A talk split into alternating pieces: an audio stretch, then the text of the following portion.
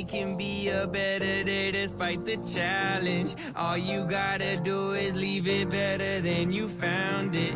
It's gonna get difficult to stand, but hold your balance.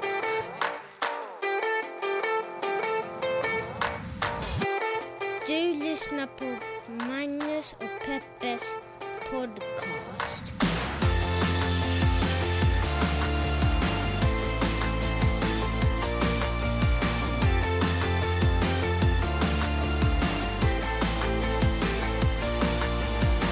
What up, what up, what up, what up, what up, what up, what up? Hjärtligt välkommen till podcasten som heter Magnus och Peppes podcast. En liten podcast där vi pratar om stora och små händelser i världen och så gör vi det ur ett journalistiskt, feministiskt och mediegranskande perspektiv. Hej Peppe, hur är läget? Hej Magnus, det är bra tack alltså frågar. Vad du, eh, hur, har du, hur har din vecka varit? Ja, men den har varit bra. Nere, nere på stranden igår, årets första dopp i Stilla havet. Känner ändå att det har varit eh, en vecka där du ändå har visat på lite ilska. Det här är första veckan eh, som, eller för jag kommer ihåg att vi satt på stranden för några dagar sedan och då var Frida, vi pratade om någonting och då sa vår kompis Frida, va? Hur är Peppe när hon flippar? Vilket tyder på att vi måste ha pratat om att du har flippat. Och då tar det ju mig till eh, vår resa till Big Bear. Men jag flippar, ja just det, jag Du flippar i flippar i bilen, bilen. där. Så det har varit mycket känsloutrymme för eller sådär, ut, Ja, men du det, vet hur kvinnor är, det är PMS och det är mens Är och det, det är det, men, alltså fråga, är det PMS? Nej. Eh, eller vad fan vet jag, jag har inte så bra koll på min kropp. Men, ehm, ja, men jag har faktiskt flippat några gånger den här veckan. Mm. Du vet, jag är en ganska lugn person vanligtvis. Men, Ja, eh, jag vet inte riktigt. Alltså, jag är inte obekant med flippandet. men men eh, o- övriga världen är kanske inte så bekanta med just den sidan av dig. ja, men, jag har ju inga problem att säga till om jag tycker att någonting är besvärligt. Nej, Och um, ja, så sa jag till att våra barn skulle vara lite tystare i baksätet. för du tyckte att de var lite besvärliga. ja. Nej, men jag tycker att det måste vara en man får göra. Och sen så var det ju eh, som ett bi igår när vi, eh, när vi kom från det, det, det, den saken som du egentligen älskar mest på hela jorden, nämligen att rida. Ja, men det var en liten incident på min, Mm. eh, min ridskola. Men var kommer all den här aggressionen ifrån? Nej, men den Är det en ny sida i dig? Är det här någonting du bejakar? Är det Nej, här nej, någonting... så här är det. Är det bara Så- otur? Så här är det, det händer en massa saker, Mm. både här hemma hos oss och i världen. Och då går man omkring, och, alltså jag, och säger att "Men det här var ju kanske inte så farligt, jag håller det inom mig. Mm. Och så placerar jag det i den lilla mörka bollen som bara växer som ett nystan. Nystan är som en svart snöboll som rullar ner för en backe Mm. och blir större och större och större. Och så kommer den där sista lilla snöflingan och sätter sig på den här bollen. Och vad då, händer då med den här underliga metaforen? Ja, men då flippar jag. Ja, okej. Men vad händer, fast jag är fortfarande nyfiken på vad händer med, i metaforen när den här sista snöflingan sätter sig på den här bollen? Ja, men då exploderar rullar den. Då exploderar den, så det är en Ja. dynamitboll liksom? Ja. Det är en dyna- dynamitsnöboll som I rullar svart. ner i svart. ja, men du har, eh, okej, så, och det är det som har hänt liksom. Så det är därför det kommer sådana urladdningar en Ja. gång i halvåret per år. För ofta, alltså man vill ju inte vara en Vad var person den sista som går och, och... Nej men, eh, nej men jag tycker så här att jag är en förstående person. Eller det kanske jag inte alls. Men jag Mm. Förs- ja, och så tänker jag så att, då tänker jag att, att man ska behandla folk med respekt och så upplever jag att då ska jag bli behandlad med respekt tillbaka. Mm.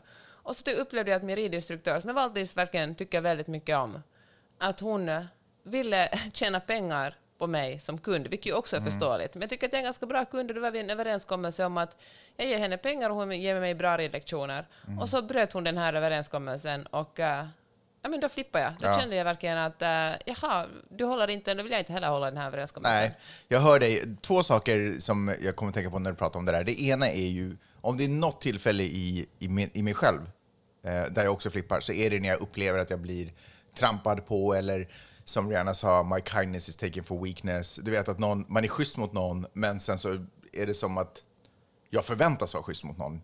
Alltså, ja. Ja. förstår du vad jag menar? Eh, och sen den andra grejen, när man har en eget företag, det är klart man ska ha betalt för saker man gör. Jag är ju all, Verkligen. Vi är ju båda egentligen ganska dåliga på att ta betalt. Vi är inte business-minded på det sättet. Nej. Liksom.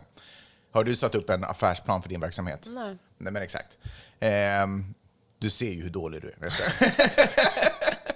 Nej, men vi är otroligt dåliga, men det är klart man ska få betalt för vad man gör. Och, och nu efter några år så har man ändå lite fine-tunat så jag vet ungefär vad det jag gör typ kostar. Och lite hur långt jag kan sträcka mig åt båda hållen ungefär. Men, eh, men det ifrån att börja mjölka, att jag skulle börja mjölka mina kunder på liksom pengar, det är liksom... hur- Hur kan man ha... Alltså, för mig är det, det, är, det är ju någon form av desperation inkopplat till det där, för det gör man ju inte om allting är soft Nej. och allting är nice. Men, jag tänker, men det är som du säger, det desperation. Och tänker jag så här, då ser man inte långsiktigt på det. Börjar man mjölka kunderna, då kanske man får lite mer cash för stunden. Ja. Men när kunderna upplever, eller fattar att de betalar för mycket eller att det här är inte en bra överenskommelse, då kommer de gå någon annanstans Ja. och köpa sina tjänster på ett annat ställe. Ja, hjärt, eh, förlåt, vi har ju bytt riktning på den här podden. Det här är numera Företagspodden. Eh, vi ger tips och tricks på eh, hur du kan förbättra din verksamhet. Och, och, så, och ni kan ju alltid nå oss på magnusochpeppersnabel.gmail.com om det är så att ni har frågor och kommentarer eller vill ha oss som Kring föreläsare. ekonomi och företagande. Kring ekonomi och, och företagande. Ska vi dyka rakt ner i företagsförsäkringar då? Ja, det blir spännande.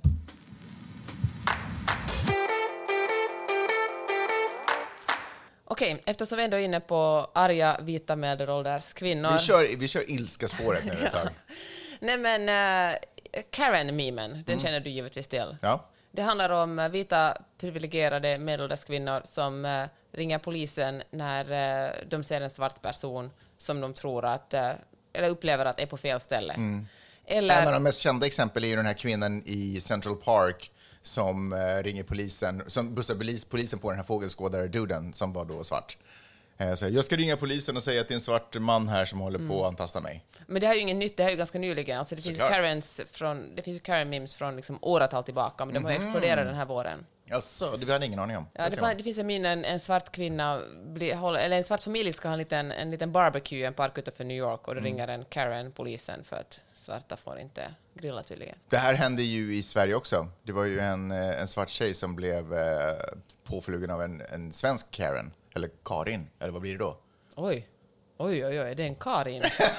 Oj, farligt, farligt, farligt, farligt, farligt. Eh, på Västerbron. Ja, aldrig skitsamma, jag en bara menar att, otrevlig Karin, vill jag bara säga. Vad sa du? Jag har aldrig träffat en otrevlig Karin. nej, väl det. Eh, men Okej. eh, jag bara menar att det här är inte ett amerikanskt centraliserat begrepp på något sätt. Okej, nej, men Karen har i alla fall exploderat. Det finns, och Karen, liksom själva memen Karen talar snackar alla om nu och delar memes. Yes. Och, eh, jag, ses, och jag känner mig, eh, jag vill absolut inte försvara de här medelålders kvinnorna som eh, uppför sig rasistiskt eller står på Trader Joe's och skriker att de vill tala med the manager eftersom de vägrar ha på sig ansiktsskydd för att skydda folk som jobbar där. Men jag tycker också det finns en viss mån av kvinnohat i the Karen meme. Det är liksom, eh, ja, men det, det är liksom ett sätt att eh, hålla tyst på kvinnor. Att börja slänga omkring sig, liksom, var inte en Karen. Och man bara, men ursäkta, kan jag få vara arg? För ibland finns det faktiskt legitima skäl som kvinnor är arga på. Och så länge vi lever i ett, eh, ett samhälle där, inte minst här i USA, där kvinnor fortfarande är väldigt förtryckta, mycket mer jämför... Såklart är liksom latinos och, och liksom svarta och andra liksom rasifierade mer förtryckta än vita kvinnor. Men det här är ju ett otroligt eh, Du ojämställt menar att vi, samhälle. vi har nu lyckats skapa ännu ett öknamn på kvinnor? Som vi, kan, så vi kan använda lite i tid och otid. Men det är därför jag tror att det är viktigt att, alltså, för du använder ju det här Karen-begreppet lite bredare, Mm. att det är liksom när en kvinna är arg och fångad på film. Liksom. Medan för mig är det när en medelålders kvinna beter sig rasistiskt specifikt. En medelålders vit kvinna att bete Ja. sig. Okej, det har jag lättare att acceptera. Och att det då har fått ett, lite som eh, gubbe i hatt i bil. Alltså Mm. ganska bara kör på, bryr sig inte så mycket om övergångsställen och ganska generellt inte så uppmärksam på vad som händer i världen. Okej, men för det, på det sättet jag upplever Karen är liksom en, bredare, liksom arga medelålders kvinnor som Ja, men det är ju inte bra. Mm. säkert är assholes också. Jag menar, det är klart det... Är inte boomer det man säger till dem då? Nej, men inte liksom... Ja, fast boomer kan man ju använda vem som, till vem som helst Ja, som fair inte enough. fattar någonting. Och det använder vi inte längre, Magnus. Nej, det var, det var i våras. Det var januari faktiskt. Nej, men jag tänker också så här, det är också ett klassiskt sätt att dela upp kvinnor liksom, Mm. mellan the cool girl som är med på allt som är soft och liksom, snygg och dricker öl och rapar och är jättesmal och liksom, skrattar åt alla sexistiska skämt som killar drar och the Karen som är den här eh, oattraktiva medelålders kvinnan som bara är sur. Och det är som att... eh, och det, ja, så därför ställer jag mig... eh, Okej, men kan jag, så kan, jag kom, vi kan komma överens om det så här. Om Karens verkligen specifikt handlar om rasism är jag all in. Då hänger jag gärna ut precis alla Karens i världen. Men eh, om det är så att, att en Karen-begrepp börjar bredda sig allt mer och eh, bara blir ett, ytterligare ett öknamn på kvinnor som inte passar in i patriarkatet eller som, är, eller som är besvärliga och jobbiga och säger till när de tycker att någonting är fel, då säger jag stopp och belägg. Ja, Ja, jag håller med dig.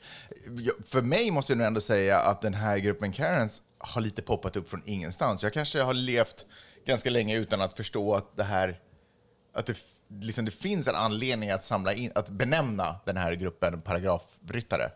Alltså just tack vare att de har poppat upp. Jag, jag känner inte riktigt till att det här var någonting som kvin, arga kvinnor, rasistiska kvinnor ägnade sig åt. Jag trodde att de var tysta i sin rasism. Förstår du vad jag menar? Jag trodde inte att de var så hög, att de själva liksom konfronterade. Det trodde jag inte. Fast vet du, jag tror att det handlar om att man i USA väldigt, är väldigt eh, outspoken, som man säger här. Alltså folk pratar, folk säger vad de tycker. Liksom. Medan eh, vi nordbor är lite så att oh, ursäkta, vågar ni säga det här? Och kanske också det som vi talade om, vi var hemma hos ett par kompisar för, för, förra veckan och så pratade vi om hur, eh, hur, hur man också som, folk liksom, amerikaner diskuterar, man blir stoppad av polisen och man bara, om man är vit, alltså om, absolut, om man är svart blir man mördad. Men om man är vit så är man sådär att, eller inte jag, men amerikaner är såna, de är bara, nej nej men officer, du har fel, jag har rätt. Bara argumentera emot ja, och- ja. Det, det ska man ju aldrig som nordbo våga. Det här är man ju bara såhär att eh, yes officer, no officer. Ja, det man möjligen som nordbo är så här, snälla, jag har verkligen jätte... Ja. Finns det något sätt att vi kan lösa det här på? Men, Men då som- säger de nej, då är det så här, yes sir! Ja, verkligen.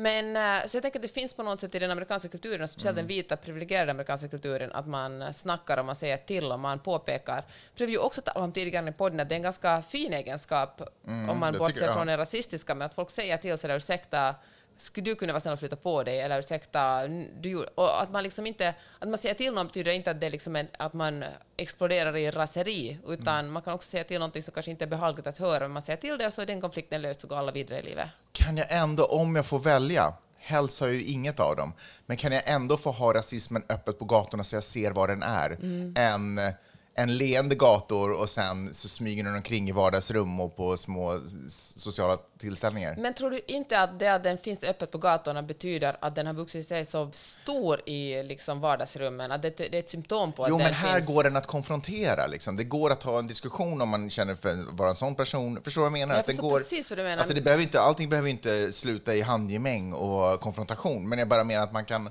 man ser den, man kan ringa in den, man kan, ta, man kan möta den. Jag Liksom. förstår, men tror du inte att det betyder att det Jo. också har blivit lite liksom rumsren? Att man vågar, att liksom vita människor börjar skrika åt svarta människor så här? Ja, men som sagt, jo, men Eller det tror jag. rumsren? Fan, det är ju, alltså jag menar, det har ju det har varit bred rasism hela tiden. Det är ju inte så att vi skulle leva en, en tid av djupare rasism. Nej. Mm. Det som du säger, den har ju bara kommit fram på ett ganska tydligt sätt just nu. Men precis, men jag tycker att det är bättre att den kommer fram. Det har ju absolut, precis så är det ju. Tidens anda och allting som händer har gjort att den nu kan få, den får liksom synas lite i gatumiljö. Eh, men här så kan man också som sagt bemöta det. Jag tycker att ändå att det är väl hellre det än att den bara ligger och pyr någonstans och så ser man den i valresultat eller, men man hörde aldrig diskussionerna. Eh, så det, det tycker jag nog ändå. Eh, det, skulle, det jag också skulle säga är att jag tycker det är också ganska intressant för det finns ju typ manliga Karens också, men de beter sig liksom inte riktigt på samma sätt. Eh, jag tycker det är så spännande hur, hur männen, han, de här rasistiska männen beter sig versus rasistiska Ja, alltså de kvinnor. rasistiska männen hänger folk och ja, de hänger och de skjuter folk Ja. och de trycker upp folk mot... Och det är eh, därför det inte finns så mycket filmade Karen, manliga Karens. Ja. Eftersom man filmar en man som gör något sånt så blir Ja. man ju självmördad. Det kvinnor är ju ofarliga att hänga ut på ett helt 100%. annat sätt och ofarliga Ja, att filma. det är klart att det fångas också när män, gör, eh, liksom, när män beter sig aggressivt och våldsamt. Men det jag tycker är så intressant är att kvinnor väljer den här vinkeln att de, eh, de, de, är law-abiding citizens. De försöker bara göra vad som är rätt här. Du får inte stå och sälja vattenflaskor här, så därför kommer jag nu ringa polisen. Fast det, var liksom, fast det är en åttaårig flicka som står och säljer vattenflaskor. Förstår Men vad är, din, ana- vad är din analys på det då? Eh, jag, vet inte. Jag tycker bara att det var inte... Jag vet faktiskt inte. Jag tycker bara att det inte är Jag ett tror att det är för intressant... att kvinnor känner att de ändå trots allt inte har samma rörelseutrymme som män. Män är såhär, fan det här tycker jag är fel, jag bara kör över alla Ja, lagar och precis. gränser. Kvinnor måste ha ett tungt argument för att Ja. överhuvudtaget kunna yppa sin åsikt. Och så här, Ja. medan män bara, jag känner så här. rrr, Och så drar man vidare. Ja, sjukt är det. Men tycker du vi ska ha kvar den här Karen, så benämningen ändå? Fan, jag vet inte. Eller ska vi... Är, är, är, föder det här något gott? Jag gör det det? Jag faktiskt, jag Liksom, tror, jag, kanske, tror, jag, vet, vad, jag tror det verkligen bara späder mest på kvinnohat. Men jag, på något sätt så gillar jag ändå lite förlöjligande av rasister. Alltså, jag, Ja. jag förstår att det inte är det, liksom... och, och det är kanske någon slags, jag tänkte också så här, en annan vinkel är att det kanske finns någon slags jämställdhetsgrej i det att det finns också kvinnor uthängs på samma sätt som män uthängs. Ja, men för, jo, men för det klassiska bilden av rasister är ju liksom unga eh, män som går omkring med tiki Torches, ja. torches eller, Ja, facklor eller ja, facklor eller liksom Ku Klux Klan beklädda. Alltså, förstår du? Det här är på något sätt ändå en, en annan dimension som kanske lite har gått under Mm. radarn. Jag vet inte. Men sen förstår jag också att jag, bara för att jag vill att, att rasism ska förlöjligas så betyder inte det att det är en bra strategi. Alltså, jag förstår ju att om man förlöjligar inte något... och- klyftor mindre på något sätt. 100 procent inte. Då skapar man egentligen bara ännu mer hat och frustration och hämndlystnad eller något liknande. Eh, så nej, det är kanske inte bra. Men, eh, Okej, vi har inget tydligt svar på det här. Men vi kan men ett litet tag till skulle jag vilja njuta av hashtaggen eh, Karen, om vi säger så.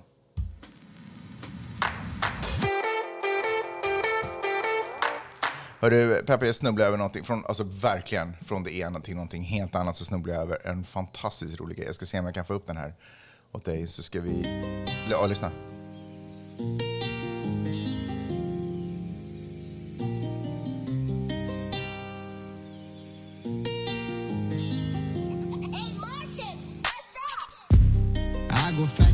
Slow, we stuck in time, yeah. Dress you to impress, I like you in the sign, yeah. Eh, vet du... vet du... Vet Paradise Hotel? Nej, vad är det? Ja, skitsamma. Den här uh, tatuerade duden som heter Adam någonting. Vet du? Han som Mm. ja. alltid var the good, han var the good guy i början, Ja, sen var ja, det ja. lite såhär, nej, jag, vet inte, du vet. Hans roll var lite eh, otydlig där i Mm. senaste säsongen. Han, eh, det här är hans låt. You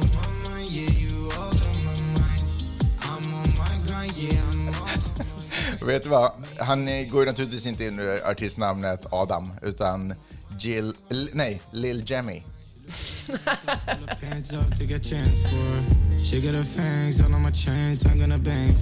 Alltså jag orkar inte, det är så dåligt. jag får gåshud. så katastrof. Alltså herregud, alltså dagens ungdom. Alltså det måste jag ju ändå ge.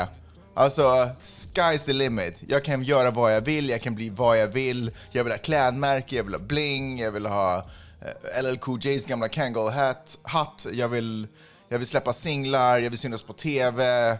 Liksom stjärna för inget på något sätt. Förstår du vad jag menar? Men, men samtidigt så tycker jag att det är bara... Alltså, alla generationer av äldre män och kvinnor som har sagt klipp dig och skaffa ett jobb. Aj, jag hör er. er era, era röster ekar i universum. Jag tror inte just bara handlar om det, du som blivit gammal. Ja, kanske det är så. Men eh, ja, det kanske inte är en dålig sak.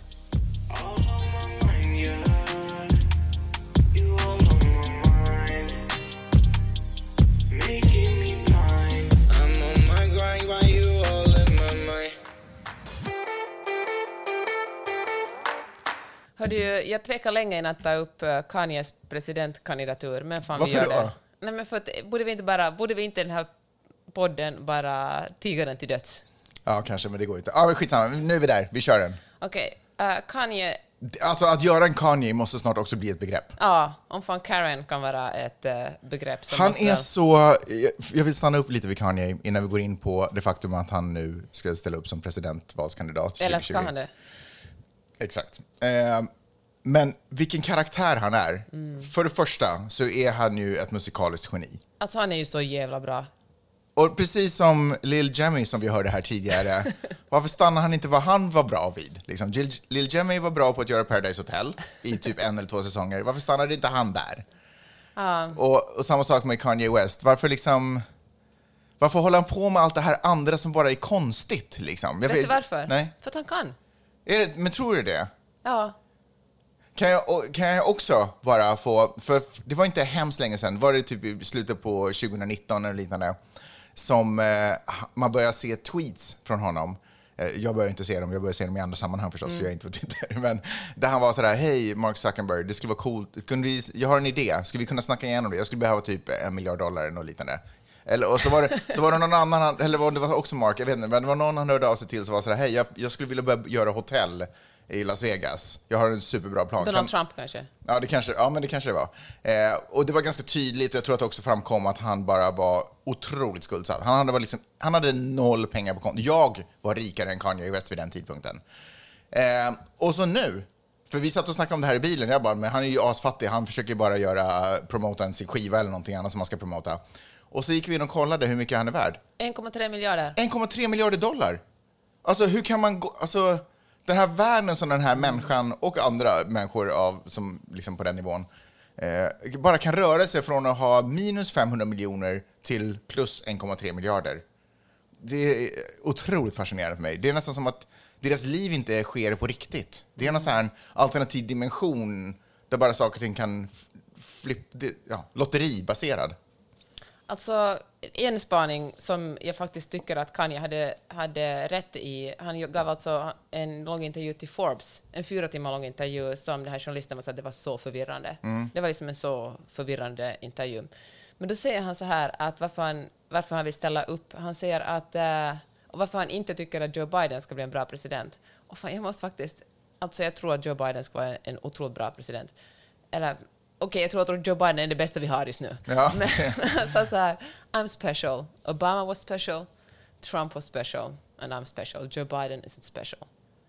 Fan, det är ju, alltså jag tycker inte man ska välja en president för, Nej, på det basen av här är inte special. Får America's Got Talent. Nej. Det här är liksom demokrati. Jag vet, men igen, om, special? om vi bortser från Det liksom- demokra- demokratifaktorn i det här Lite valet. mer ylletänk när det kommer till amerikansk demokrati. Sådär. Ingen, ingen är speciell, alla jobbar hårt, alla fokar på att vara så duktiga de kan på sitt jobb. Okej, men jag har så många tankar kring det här. Ett till exempel att eh, hur gärna man ville att eh, Kanye West ska vara demokrat ändå. Och det är bara, inte för att ställa upp, utan för att stödja en demokratisk president. Och, och för då har jag läst, det, så för att han har ju gått omkring med Make America Great Again, uh, kepsar och han och hans fru ehm, Kim Kardashian. vad, heter hon nu igen?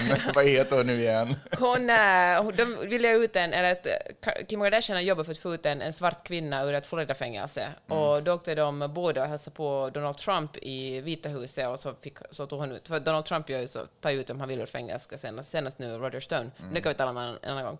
Och, Alltså eh, pingvinen i Batman, ifall Ja. ni undrar vem han är. Exakt. Och då, um, ja, och då tänker man så här, okej, eller jag tänkte att Kanye och, uh, och Kim Kardashian gjorde kanske bara det här för att uh, få ut den här svarta kvinnan ur fängelse. Därför hade Kanye den här Make America Great Again-kepsen och därför bondade han med Trump. Och liksom, Det var bara en scheme. I scratch your back, you scratch my back. Nej men precis, I scratch your back, you lick my balls. Liksom. Och uh, då... men- Vänta, vänta, ta ett ögonblick och var lite nöjd för det där. För det är så svårt att prata när du har det där breda leendet på läpparna. Måste du förstöra det? Jag får aldrig säga någonting roligt. Du bara förstör det. Okej, Ja. kör.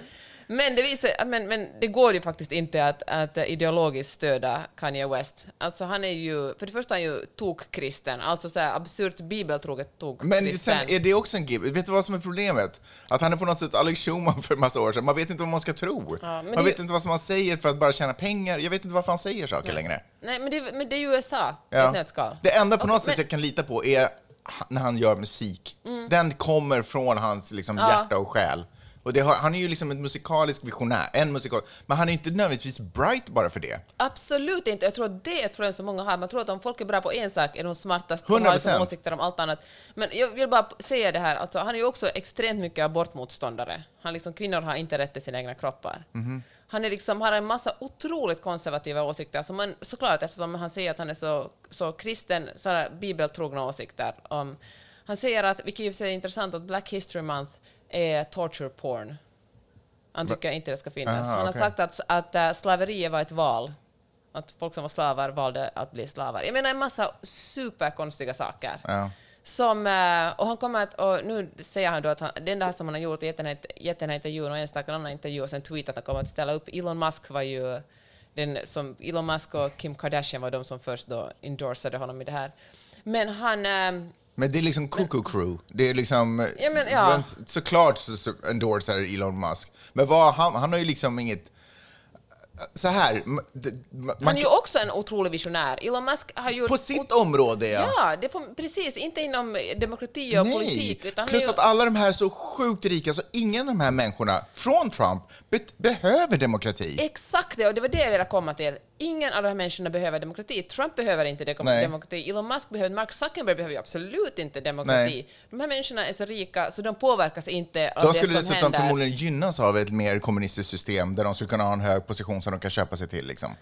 Eller vilket jävla system som helst. De är för rika för att vara liksom beroende. Mm. över system. I det här landet behöver man liksom inte ens... äh, Alltså, ingenting gör att man hamnar i fängelse. Nej. Kan vi, kan Eller man bara hamnar i fängelse, man kan bli uttagen ur fängelse av sina rika kompisar. Alltså, det finns ju ingen lag och rättvisa i det här landet. men jag vill inte att vi swishar förbi den där poängen, för jag tror att den är sjukt viktig. Demokrati är ju för folket, alltså majoriteten av folket, de som inte har alla, de, in- de som inte är topp 1 procenten av, av landet. Det är vi som behöver demokrati för att, för att försvara våra rättigheter och vår egen frihet. Hade ett långt samtal med Vidde om just vad frihet handlar om. Det är ju liksom, det, att, att leva i ett kommunistiskt system är ju ganska enkelt. Då har man ju någon som hela tiden talar om för dig vad du ska göra. Det svåra är ju att leva i ett fritt samhälle, för då är ju alla besluten upp till mig. Då måste jag vara insiktsfull nog, jag måste ha utbildningen nog att kunna fatta de rätta besluten, därför att jag står framför en oändlig massa val. De här människorna behöver inte demokrati, för, för de kan göra vad tusan som helst ändå. Jag behöver demokrati för att lagar ska skydda mina rättigheter. Så så är det. Ja, men precis så är det. Det här partiet som han vill ställa upp för, alltså varken den demokratiska partiet eller det republikanska partiet, det är the birthday party. För när han vinner kommer det att vara allas födelsedag. Ja. Och det här är också så otroligt provocerande för mig. Att han med alla sina miljarder, eller med sin miljard, kan hålla på och leka och fjanta bort en så otroligt viktig institution. Att han bara, han gör det för, jag vet inte, vad är det han ska, har han singel på G eller? Är det en platta? jag tror det. Är det så? Så han, Och han har ett jättestort samarbete med Gap. Han har ett fem år långt samarbete med Gap. Där han så vad är det här för bullshit? Visa lite respekt för, för den här institutionen som folk ändå har blött och dött för. Det här landet har ju också le- legat under en, en, eh, en envåldshärskare på den tiden då britt, eh, den brittiska kungen styrde och ställde och, och krävde skatt som var orimligt för de här människorna som inte hade någonting och försökte... Och så, och så nu, några hundra år senare, så står en jävla pajas och ena dagen har på sig en rasistisk eh, symbol på, pall, på, på huvudet och andra dagen slänger han bort den till förmån för en eget skivsläpp. Och så håller man på och leker med liksom, demokrati och förvirrar människor.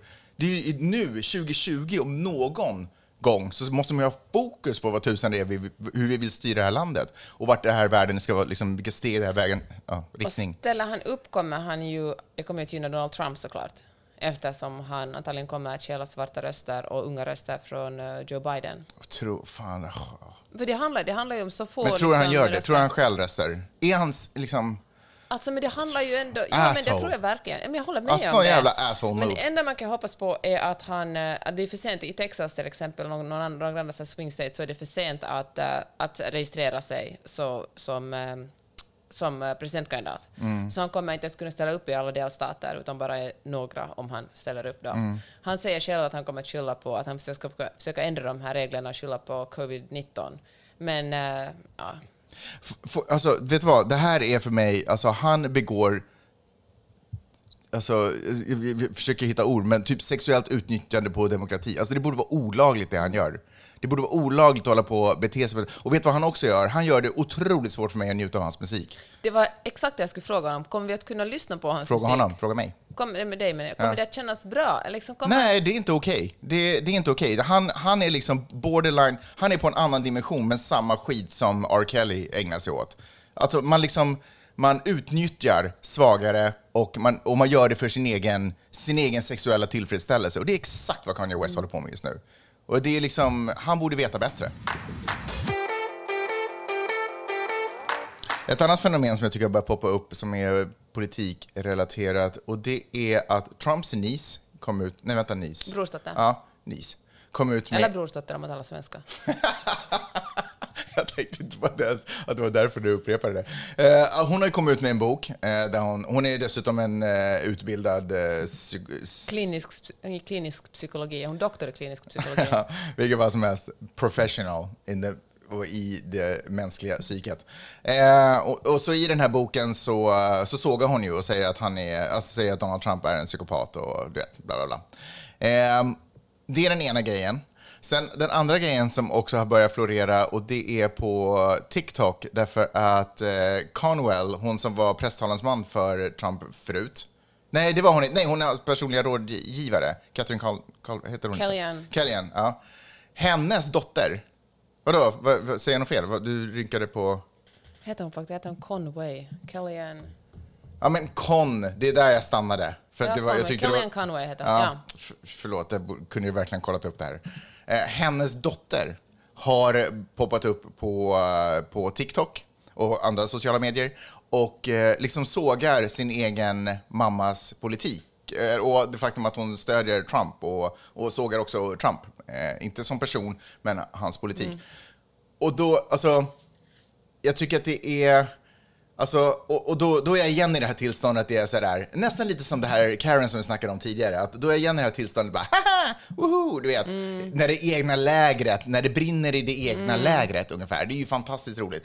Men samtidigt så blir jag, så sätter jag på CNN eller någon annan väldigt liberal nyhetsstation och så bara se hur de gottar sig i det här och lyfter upp det och, och försöker skapa någon, vad det här, vad, vilken betydelse kan det här ha för det politiska Men att läget? en 15-åring... Och allting blir lite Paradise Hotel. Liksom på något sätt så, så undermineras allting. Du vet när argumenten inte längre är politiska, utan man försöker hitta den här avlägsna släktingen. Nu är ju dottern inte en avlägsen släkting, släkting förstås, men Fast Kellyanne Conways eh, man, hon, han är ju också anti-Trumpare. Ja, men ändå republikan. Men eh, precis, ja.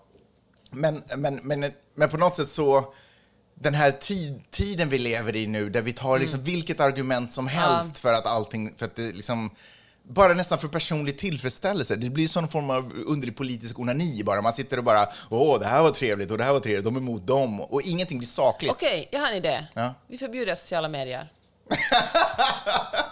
Ja, men TikTok kanske är på väg att förbjudas Ja, eftersom... det är det verkligen. Eftersom det blir kinesiskt ägt och man eh, räknar med att, att kineserna spionerar på För de amerikaner. samlar ju naturligtvis supermycket information från alla som skapar konton och sådana saker. Hongkong förbjöd ju genast det. Ja, är det så? Ja. Ja. Men hör du, eh, men alltså jag tänker, alltså, det var ju ett skämt, det går ju inte, det har gått för långt, det går ju inte att Du, förbjuda sociala du medier. menar inte allvar? Plus att du inte är president. Så. Men Tur jag- för oss. Nej, men du skämtar inte bort det här, Magnus. Du din gamla kvinnohatare. Hör du, för det handlar ju om ett sätt att uttrycka sig på sociala medier. Det är ju, känns ju som, man önskar ju alltid att det ska finnas någon slags en vuxenvärld som är lite smartare än en själv. Men eh, man lever ju själv i den världen och sugs med i det här. Och Mm. finns på, för, kolla på TikTok och, och Twitter och, och okej, ingen är väl på Facebook längre, men du fattar vad jag menar. Mm. Och, eh, och liksom är med och leker den här leken där åsikter plötsligt är så otroligt viktiga och retweetar någonting för man tycker det är roligt och det blir liksom en... Och, du, och liksom, i och med det så drar man ju hela diskussionen till någonting personligt istället för att handla om någonting som är mycket viktigare. Alltså det personliga är ju, det privata är ju politiskt, men som blir liksom, som där fakta och personliga åsikter bara blandas. Och ingen vet någon skillnad på om de läste New York Times eller de läste på Twitter och vad är källan och vad är en opinionstext och vad är nyhetstext. Så jag tror faktiskt att eh, att eh, fan, vi är sådana nybörjare på sociala medier än så länge att eh, det är därför som delvis en orsak till att det är ett sånt kaos just nu. Men vi har också lite tappat fokus på just eh, politik och demokrati och vad liksom på något sätt poängen med det. Vet du vad? Trump behöver inte vara en snäll och trevlig person. Han behöver vara rättvis, han behöver ha en riktning för landet och han behöver ha någon form av ideologi. Som och den behöver inte ens, jag behöver inte ens stämma, jag behöver inte ens hålla med om den. Men så måste han naturligtvis, han, behöver inte heller vara, krim, han får inte heller vara kriminell. Liksom. Så i princip har det ingen betydelse av vad hans släkting upplever honom, hur hon har upplevt honom under hela sin uppväxt. Det har liksom ingen praktisk betydelse Nej, för fast- hans ämbete. Okej, men får jag försvara den där boken? Får jag bara säga en sak till? För att ponera att han hade varit världens bästa pre- president. Ponera så här, Obama deluxe hade han varit. världens bästa president. Och så har hans niece skrivit en bok om hur han var narcissistisk under sin uppväxt. Who gives a shit? Alltså verkligen ingen betydelse av hur han styr det här landet. Så sant. Men för det första handlar den här boken mest om hur eh, Trumps pappa och den här Mary Trumps pappa var, eh, hur deras, uh, alltså hur Trump och hans brorsa, hur deras gemensamma pappa Fred Trump, hur han behandlar sönerna och hon försöker väl ge en förklaring genom den här boken till varför Trump psykologin bakom Trump, varför han är som han är. Mm. Hur den här, eh, hur pappa, han skriver mest att liksom, inte att Trump var en sociopat, utan snarare att, att Fred Trump Fred Trump, alltså deras gemensamma pappa, hennes eh, farfar var en sociopat. Mm. Och sättet han behandlade dem har liksom gjorde att, att hennes egen pappa begick självmord medan Trump då blev president och en inte så kanske väl fungerande president då. Så det är väl någon slags bakgrund till saker som har hänt. Eller Mm. de, hon försöker väl förklara handlingar som Trump har gjort, vad de grundar sig i. Eller hatar hon honom för att hennes egen pappa tog livet av sig och hon försöker bara, du vet, skriva det hon vill ha sagt om honom. För att, att hon skulle vilja sådär, för mänsklighetens skull, här har ni förklaringen. Ifall ni någonsin har undrat varför han är en Ja. asshole, så här har ni förklaringen. Så är det ju inte. Jag tror inte på det. Va? Varför? Alltså, Jag tror 100% inte att hon försöker sådär ur sitt goda hjärta förklara för folket hur det ligger till nu med Trump, utan jag tror att det här det är är bara en... en personlig vendetta liksom. 100% tror jag att det är en personlig Hon är, vendetta. kli, hon är PhD i klinisk psykologi. Alltså, Ja, men hennes pappa tog självmord på grund av familj, hur familjen, på grund av familjerelationerna. Liksom. Det måste väl ändå sätta något för. Oavsett, det är det här jag menar. Det här är liksom inte liksom... Det här är inte... Jag, jag, jag menar, det, ordet är ju fritt. Det är klart hon ska skriva en bok om hon har känslor eller, någon, eller en tanke eller en berättelse att, som hon vill berätta. Men att göra den här politisk, att, att ta in saker hon skriver in i, bok, i boken in i en politisk eh, debatt eller när man sitter och diskuterar varför politiken ser ut som den gör idag, är inte relevant. Fast det är relevant att få veta var, alltså... Nej, jag, jag, säger, inte det. jag säger inte att man kan liksom... Eller, jag förstår Alltså inte om man, menar om man är intresserad av honom som person, så fine. Men om man är intresserad av hans politik så är det inte, det är inte så... Politiken händer här och nu, den är liksom inte Jag förstår vad historisk. du menar. Jag håller med. Det är klart att politiken, politiken händer här och nu, men det är klart man är intresserad av vem det är som leder ens land. Och liksom familj, liksom, om man är amerikan, det är klart man är intresserad av varför är Trump som han är. Finns det en förklaring till att han gör sådana förhastade beslut? Jaha, det här kan vara Nej, en men det är ju bara till det. intressant för oss därför att vi är av den politiska åsikten att vi är emot han. Tänk alla Trump-supporter, vilken funktion fyller den här boken för dem? Jag vet inte, jag har inte ens läst den. Det finns säkert mer än, än de har, alltså den har inte ens kommit ut ännu, Nej. så det är svårt att säga. Men, eh, men jag tror verkligen att det finns en förklaring. Alltså jag, det blir svårt att säga när de kommer ut, men jag tycker verkligen att det finns... Alltså jag säger inte att... Jag förstår inte vad du menar. jag- den här jag- politisk- jag känner- Vad ska man säga så här att jag får inte vara president längre för att hans pappa var dum mot honom? Det är väl ingen som säger så. Men för att de ger det väl liksom en förklaring till vem han är som människa. Mm. Jag vet inte. Jag tycker att man använder den här som ett eh, liberalt, liksom, eh, haha, liksom, sån, sånt argument. Fast nu tycker och jag att- samma sak som eh, Conwells eh, Fast dotter. Magnus, jag tycker att du gör, jag säger inte att den här, eller jag förstår inte hur den ska kunna på- påverka politiken. Jag tror inte heller Nej, att men därför kommer... att man Men du får an- inte punkt för en gångs skull. Därför att man Nej, använder det här i, i, sluta. i vill debatter i tv-program. Men den har ju inte ens kommit ut ännu. Nej, men, man, an- men det har ju slinkit ut vad hon pratar om i boken. För så här känner jag att du gör samma sak. För det första tycker jag att eh, hon, hon har ju liksom, en, eftersom hon har vuxit upp i den här familjen, så, så är ju hennes, hennes, det är ju intressant för att hon har liksom haft en personlig erfarenhet. Okej. Sen är det också intressant för att hon har en PhD i klinisk psykologi. Sen säger jag inte att man, det, alltså, sen säger jag att, för att om du jämför det här med någon som skriver en rolig tweet, tycker jag också att du begår samma misstag. Att, att sätta två saker som ändå har ganska olika tyngd på samma, på samma bredd, eller liksom väga dem mot varandra. Det finns ju ändå en... Att Du läsa en menar för att, hon är, för att hon har PhD så har den större tyngd? För hon skriver en hel bok och researchar det och för att hon liksom har en, en... Det är ju intressant bara därför. Sen ser jag inte, vet jag inte på vilket sätt det skulle kunna påverka en politiskt. Att det, det handlar ju bara om varför Trump är som han är som person. Alltså om han skulle ha en diagnos som skulle säga att den här mannen är... Att en läkare skulle säga att den här mannen är unfit att liksom leda ett land. Det är en annan sak. Men den här boken är ju bara en, en kommentar till vem som är president. Jag fattar inte liksom hur man ska kunna...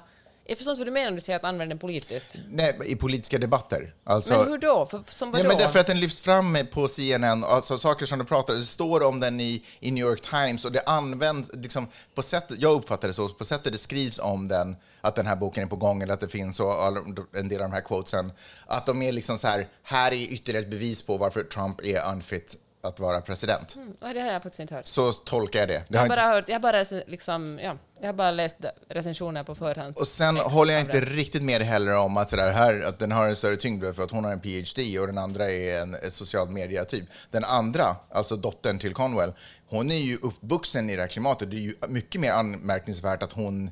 Hon är ju en tonåring och hennes pappa är ju inte för Trump. Det är väl inte så konstigt att hon Ja, men det är ganska anmärknings...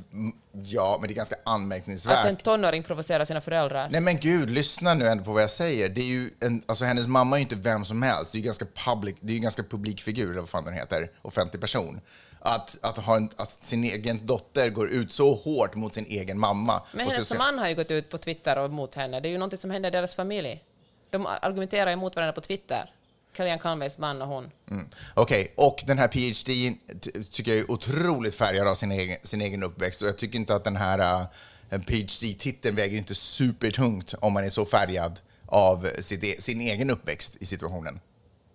Ja, Vadå, du, du tycker... Jag håller inte med.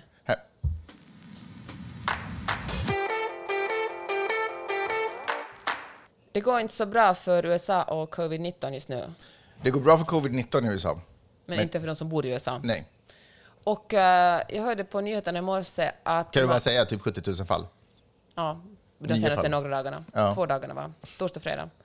Mm, Vi spelar in det här på lördag morgon. Okej, men eh, och då snackar man om att eh, till och med stänga ner, gå tillbaka till lockdown. Bara Mm. Maryland funderar man på att ja, men, låsa in folk igen. Och det kommer ju att mötas av otroliga protester. Samtidigt som Trump pressar för att skolor ska öppna till höst. Ja.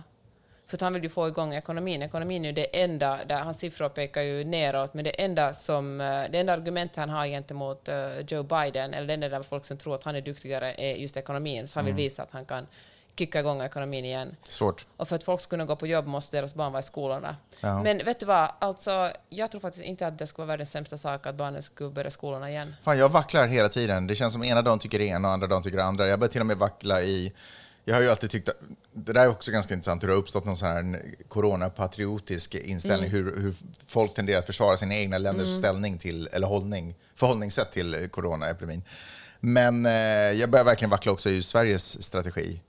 Jag börjar på något sätt känna att den... äh, Jag vet inte. Vilket fall som helst, nej men jag... Ja. Jaha, men det går väl ganska bra för Sverige nu? De går Ja, ner fallen och liksom... Ja, fast till och- vilket pris har det, har det varit? Speciellt som jag läser i, i, på Svenska Dagbladet att Finland till exempel inte har knappt några nya fall, trots att de var i lockdown och började öppna upp Mm. och man börjar prata om...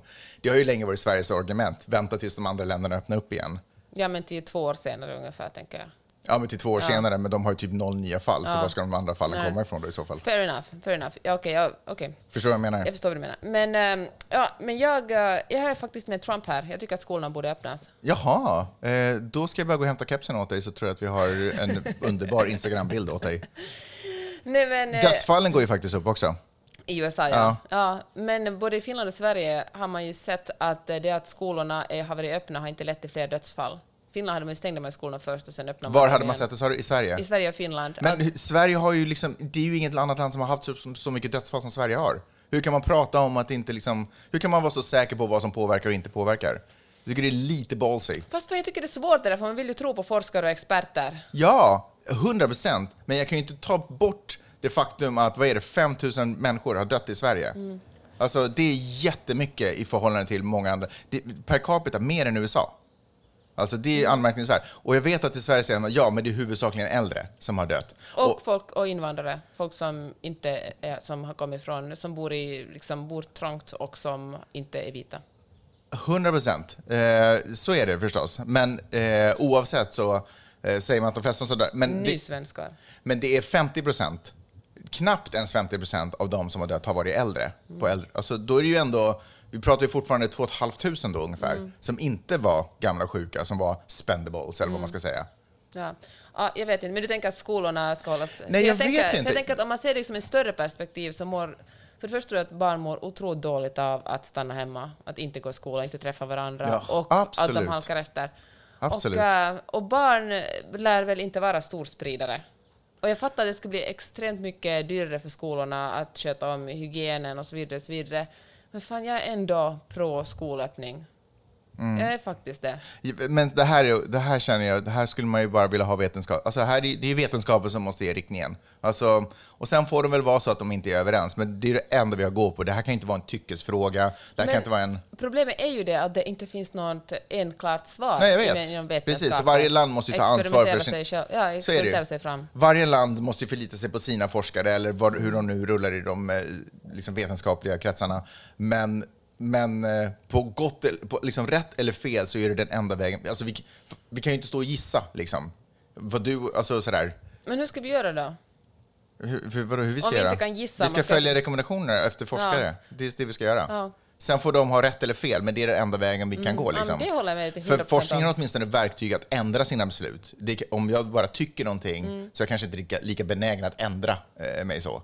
Förstår du vad jag menar? Så det måste jag ändå säga. Jag tycker faktiskt att det är tungt det där, för att, eh, att det kommer massvis med nya cases.